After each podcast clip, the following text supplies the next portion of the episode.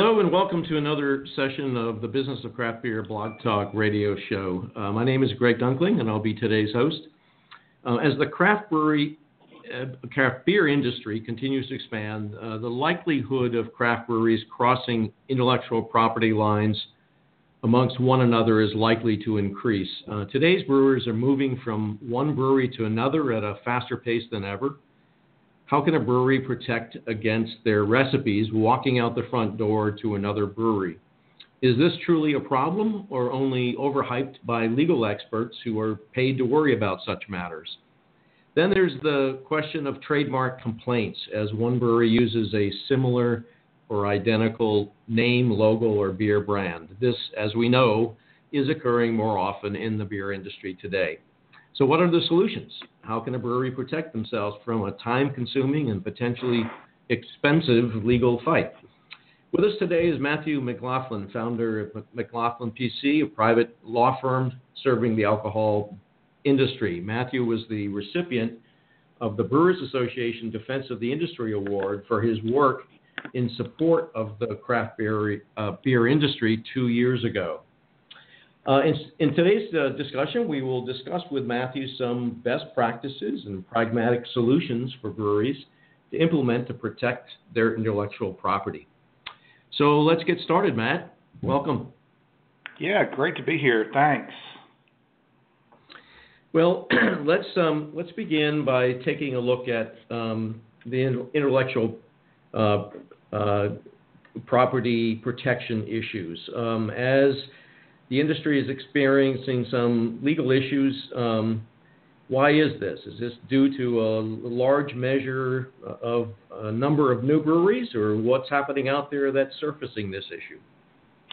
Yeah, good question. I think there are a number of factors kind of driving this, Greg. I mean, first of all, just the sheer number of suppliers or breweries in the United States has increased at almost an exponential rate over the last 5 to 10 years. I think towards the end of last year, the BA reported that we had over 6,000 breweries in the United States, and we're on pace to probably hit or break 7,000 by the end of the year. So when you have that many manufacturers of one particular product, and the fact that they are all manufacturing multiple different varieties of a particular product, just the number of names of breweries and beers, there's only so many kind of puns out there that people can use, and so that's one factor.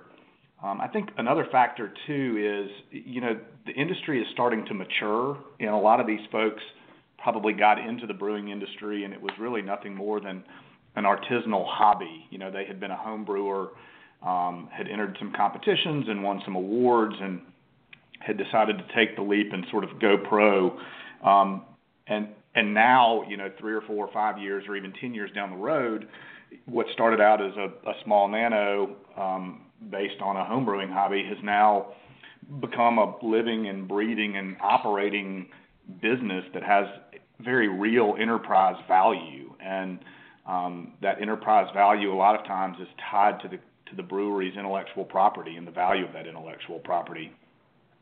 The other areas where I think we're starting to see or the other reasons why this is kind of popping up is a lot of times, you have reps and warranties, or a brewery will have reps and warranties in various contracts and agreements. So by way of example, in a distribution agreement, a brewery typically gives a rep or warranty that it owns or has registered all of the trademarks, and those are generally licensed to the distributor in a non-exclusive, very limited way for use of the sale. And so in order to make that rep, you have to do certain things. You have to undertake certain diligence with respect to your beer names, and regardless of whether you register them or not, you're making reps and warranties about the ownership of your intellectual property.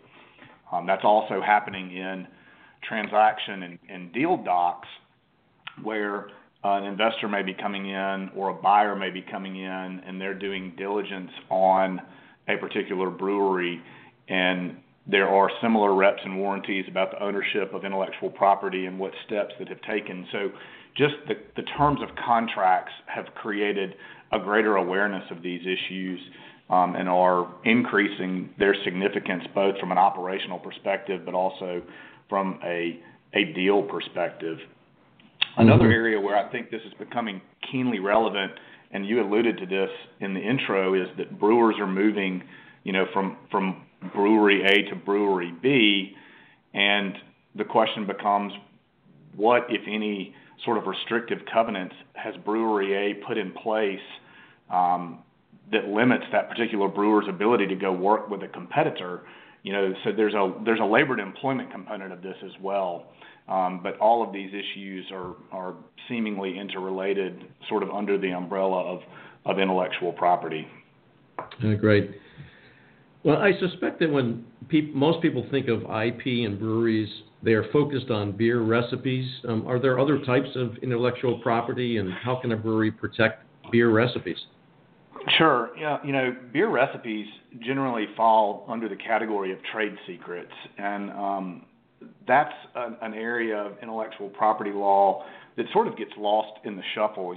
People normally think of intellectual property as being patents, copyrights, and trademarks, but trade secrets potentially have the greatest value of any area of intellectual property, namely because it never expires.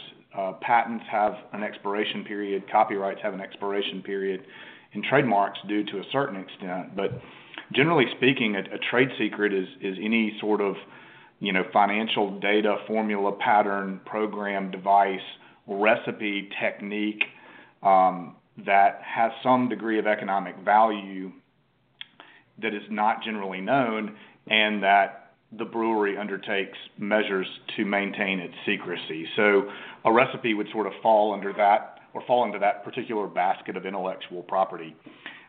Then you have patents. I don't normally see very many of these in the brewing industry, but these are inventions or discoveries that are new or novel and have some sort of utility. Copyrights are original expressions of literary, dramatic, musical, artistic, and other creative works. Thinking of logos and artwork and packaging design and things like that. Those are things that could potentially be registered as copyrights. And then finally, trademarks, which I think is probably the area of brewery intellectual property law that warrants the most discussion. It is certainly the area that has created the most controversy and adversarial proceedings over the last few years, but trademarks are words and designs and symbols that are used to identify the source of goods that are made by a particular brewery to distinguish it from goods made by another brewery. A lot of times people think that a trademark is identifying the what, and that's not entirely true. It's the purpose of trademark law is to identify the who and to prevent consumer confusion in the marketplace. Let's go back for a second to beer recipes. How much variation is permitted? As you know, you can add additional hops or reduce the quantity of hops, and by a slight amount. And does that significantly change the recipe, and then therefore doesn't fall under these trademark rules? Well, yeah, there are a lot of recipes that are fairly general in nature. There's also, you can go on the internet and find recipes to clone, popular beers. Yeah. Recipes are still generally trade secrets. So, to the extent that a recipe varies ever so slightly doesn't negate the fact that the underlying recipe, again, to the extent that it derives some sort of economic value and has been maintained a secret, it can still be a trade secret. So even if brewery B develops a Pilsner that has a similar profile to brewery A, and the recipes are almost nearly identical, if they were, created independent of one another, they would still be protectable trade secrets under most state trade secret laws. Have we seen examples of trademark claimed infringement in this particular area? Not necessarily trademark infringement. The trade secrets generally come up in the context of labor and employment situations where you have an individual that has been exposed to proprietary and confidential trade secret information, and they move from one employer to another. That's really when the question becomes, you know, has this person misappropriated trade secrets? There's a whole bunch of processes that can be put in place to mitigate the risk of that, you know, just in terms of how you onboard employees, what your employee handbook looks like, whether you require certain employees to sign employment agreements, what the restrictive covenants look like within the employment agreement or within the employee handbook, and then how you handle employees leaving the company, you know, exit interviews, making sure that you've gathered all of the company information that they have. That's really the trade secret analysis really comes up when you have situations where a brewer or, you know, somebody in the executive office has left to go to work for a competitor. Yeah, I mean, I've seen just a few cases of non-competes, which are highly contentious, particularly in an industry that prides itself on collaboration. Are you seeing, yeah, you know, if, obviously you see that sometimes in other industries. Are you beginning to see that in the beer industry as well? Yeah, absolutely. And you know, again, as this industry is starting to mature, I think a lot of folks are starting to come to the realization that there is a significant amount of enterprise value that they have created within their organization. And if they do not take steps to protect it, then that value decreases, or they may lose the ability to claim rights to it later on down the road. So it's kind of a weird paradoxical time, because the industry is highly collaborative, but at the same time, you know, there are certain things that breweries and their employees just shouldn't be talking about, because it can have a big impact, one, on their bottom line, and two, on the value of the company, which impacts their ability to borrow money, it impacts their ability to raise additional equity, and it can impact the value of the company in a sale. Mm-hmm. Mm-hmm. Now let's dig a little deeper into trademarks. As you alluded to before, just the growth of the craft industry over the past decade has created challenges, particularly for new players. They're running out of language to use in selecting a brewery name or beer products, and so I talked with one brewery owner recently, who uses a database of retired racehorses to name beer products. That's right. Getting quite creative. What exactly is a trademark, and how is it registered? Yeah, so trademarks are generally words, designs, symbols, devices that are used to identify the source of one good made from another producer or another brewery. The example I like to always use is, so if you look at Stone Brewing Company with just the name Stone Brewing Company, that name is a trademark that can be registered, and that is a series of words that identify Stone to their product.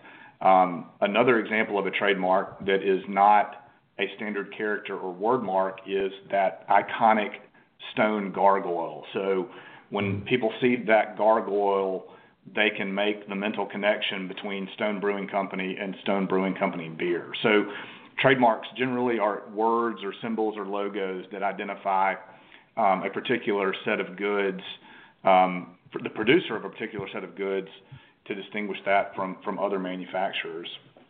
I think I mentioned this earlier, but trademark law is really premised on identifying the who made it, as opposed to what it actually is.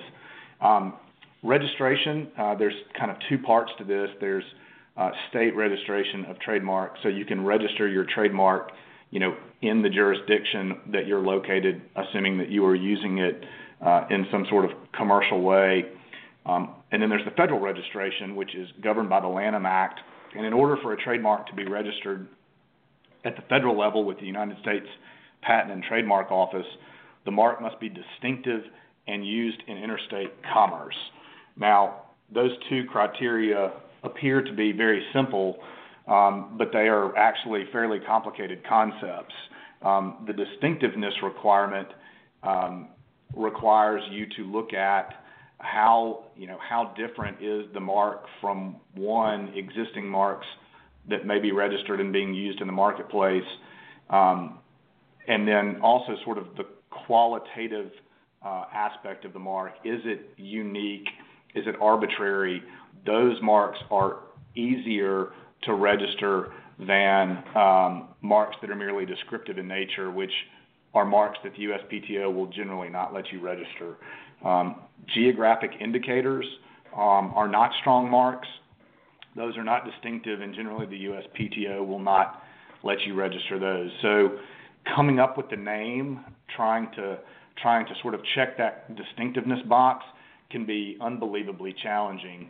And then the second part of it is it has to be used in interstate commerce, meaning there has to be a sale or some commercial transaction that has crossed state lines. So if you meet both of those thresholds, then you can have a mark registered with the USPTO. There are a bunch of steps that you have to kind of go through to get to that point. Generally, clearance or research is the first place that a brewery will start to analyze that distinctiveness element that I mentioned earlier. You know, so I've seen this play out a million times. You have, people working at the brewery, maybe prior to or after a shift, and the head brewer has come up with a new beer that may be a limited release, it may be taproom only, or it could be a beer that the brewery wants to sort of roll out into its flagship portfolio. There's a bunch of people throwing names around on a whiteboard, and then ultimately they decide on one. At that point in time, it's generally a good idea to clear the mark, meaning research the mark to determine if a senior user is using the mark in commerce, and that's accomplished really a couple of different ways. The brewery needs to look on the USPTO database, which is fairly user-friendly, to determine if there are any registered marks with that particular beer or brewery name. And this is really more of an art than a science, and requires the analysis oftentimes of somebody that has dealt with the USPTO or their examining attorneys on a pretty regular basis.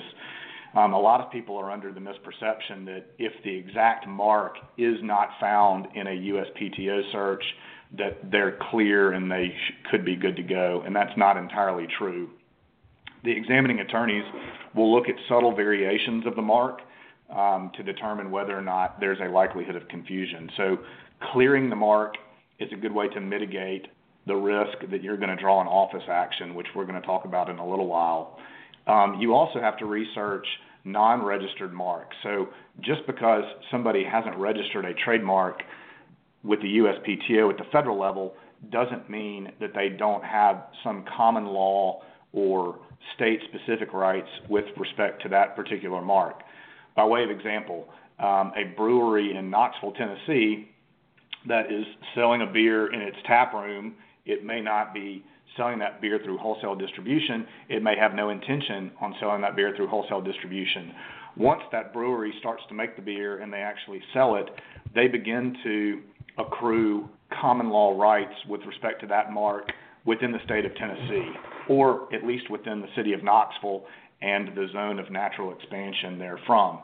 So in order to research common law uses, the brewery or their legal counsel need to get on the internet, do a series of Google searches, look on Untappd, look on Beer Advocate, look on other beer publication websites, look on the COLA database as well with the TTB to see who has gotten label approval for certain names of beers and so on and so forth. The brewery can do this research, their legal counsel can do this research, and there's also third-party service providers that for a fee will do a comprehensive knockout search that looks at all of these issues. They look at the USPTO registered marks, they look at state common law use, and they will essentially give you a report as to what they find out there. I don't think most breweries spend enough time on clearance, and this is probably the most important part of this process, because you have an obligation, whether you're going to register a mark or not, to determine whether or not you are infringing on somebody else's trademark. If you decide to go through with registration, then you are essentially stating under penalties of perjury when you file the application with the USPTO that you have done some degree of diligence with respect to this trademark. So coming up with beer names and brewery names is fun, and it can be great, but it can be nerve-wracking, and it can be challenging. And it's just critically important that breweries commit the time to properly clear the marks.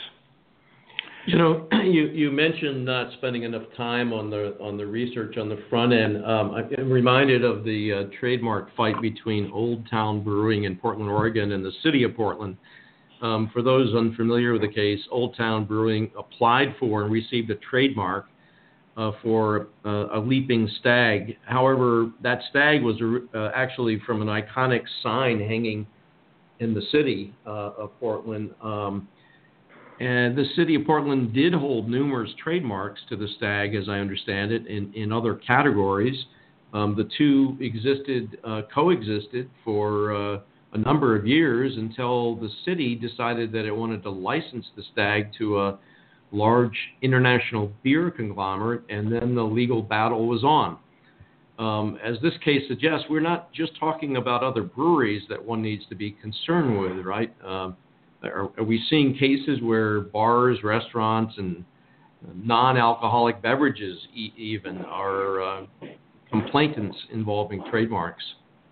Absolutely. You know, so going back to sort of what all trademark law is sort of predicated on, which is to mitigate or eliminate consumer confusion in the marketplace. And, you know, there are product categories. So beer is International Class 32. That is the class that you would at least initially register a logo or a name if you were going to federally register a particular trademark. Well, when you make that registration or that filing, the examining attorney is going to receive it, and they're going to not only look at everything that is in International Class 32, they're also going to compare that particular mark against International Class 33, which is other beverages other than beer. They are going to compare it against International Class 43, which can include bar and taproom services.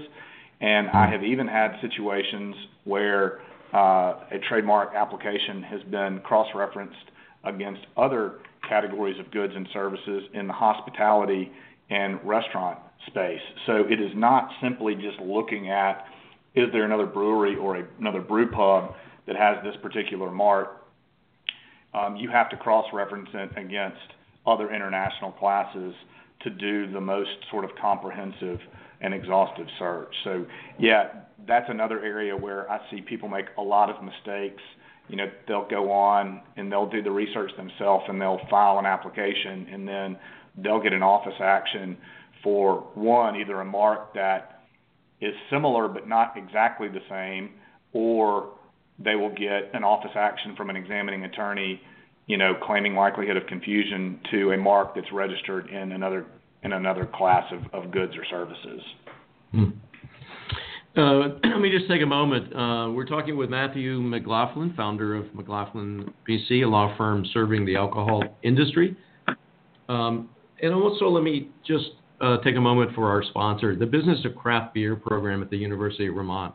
If you've ever dreamed of one day opening your own brewery or looking for a career change in the craft beer industry, the Business of Craft Beer certificate offers industry-specific knowledge to make this possible. All instructors are craft beer experts from across the U.S. and Canada, and each class has 8 to 10 industry leaders to guide your learning about the business side of the craft beer industry.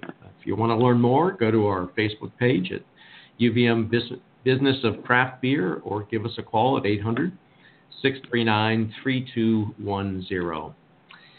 Matthew, Breweries sometimes name and market a beer that plays on the name of a celebrity or a film or a movie. North Coast Brewery, for example, long brewed a Trappist ale called Brother Thelonious Belgian-style Abbey Ale. The ale's label and packaging prominently featured the name, image, and likeness of Thelonious Monk, the famous jazz musician. And then the recent lawsuit brought by Thelonious Monk's son against North Coast Brewing. And it seems to reveal the hidden danger in this approach. What are the rules here? Yeah, this kind of triggers application of a couple of the things that we've already discussed. You know, when you're dealing with works of art and literary and artistic things, you really need to analyze the use under copyright law to see if there is any potential copyright infringement. There also can be trademark infringement too, to the extent that, you know, some artist has created a logo based on their particular likeness. Then there could be, again, analysis under trademark law. In this particular situation, though, this turns on whether or not Thelonious Monk's son, you know, has the ability to control the name or the likeness of his father. So generally speaking, we are all entitled to control the use of our own image, either on the grounds of privacy, meaning do we have an expectation of privacy in a particular situation, and we also get to control the publicity or use of our likeness by those that may be using it in a commercial way. So at least with respect to this particular case or this particular situation, the question, at least from a threshold perspective, is was there an expectation of privacy? I don't know the answer to that. When you deal with celebrities who are often in the public a lot, there's almost no expectation of privacy for things that are done publicly. I think this case is going to turn on whether or not Thelonious Monk's son has the ability to control the publicity or the commercial nature of the use of his father's name. It appears, based on the facts, that there was at least some sort of consent or acquiescence of the use of the name in one situation.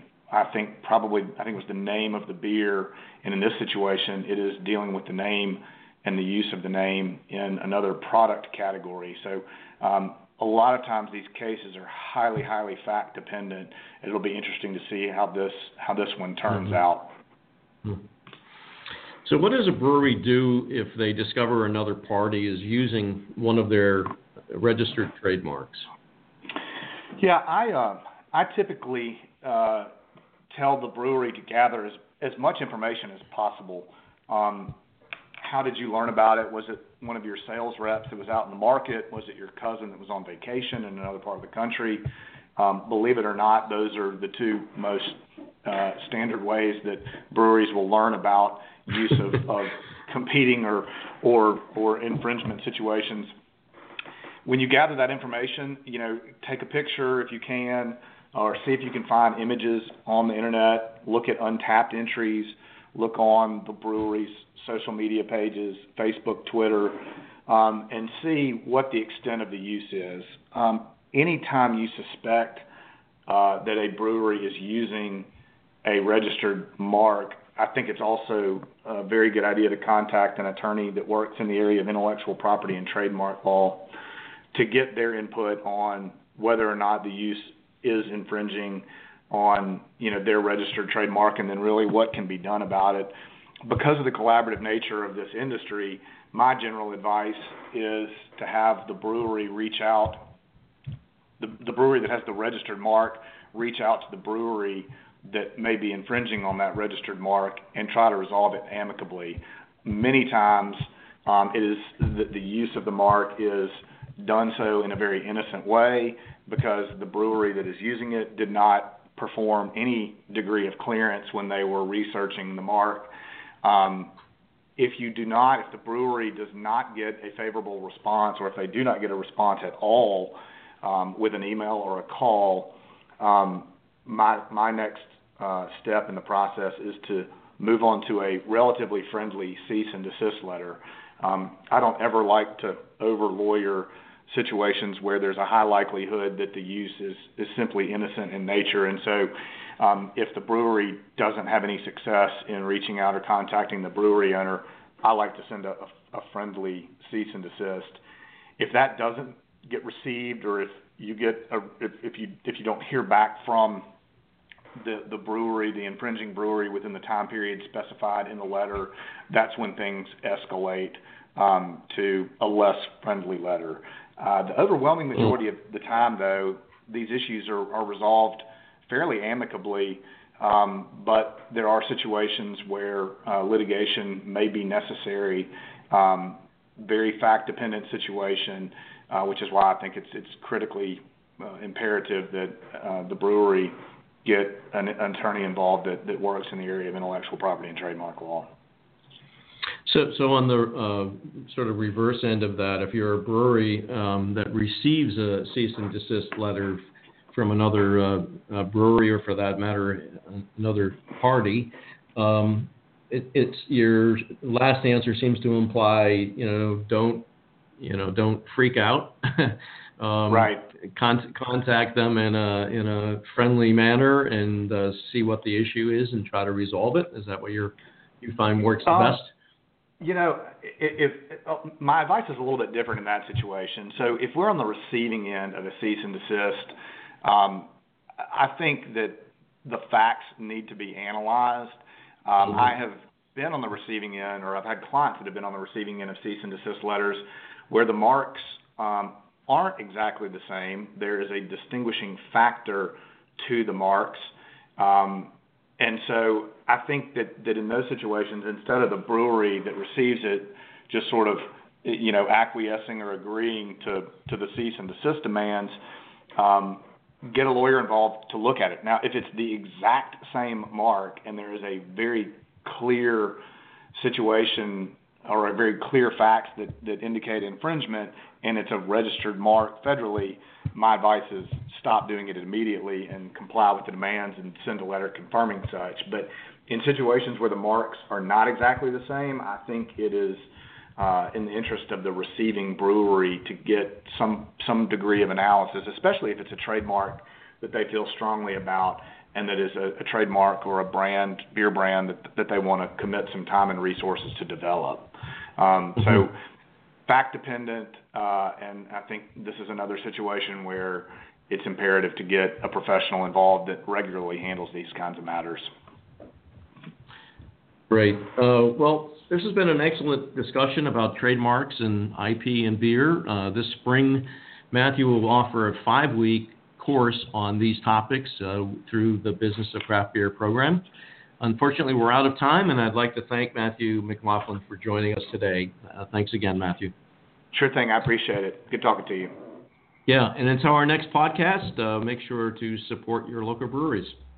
Take care.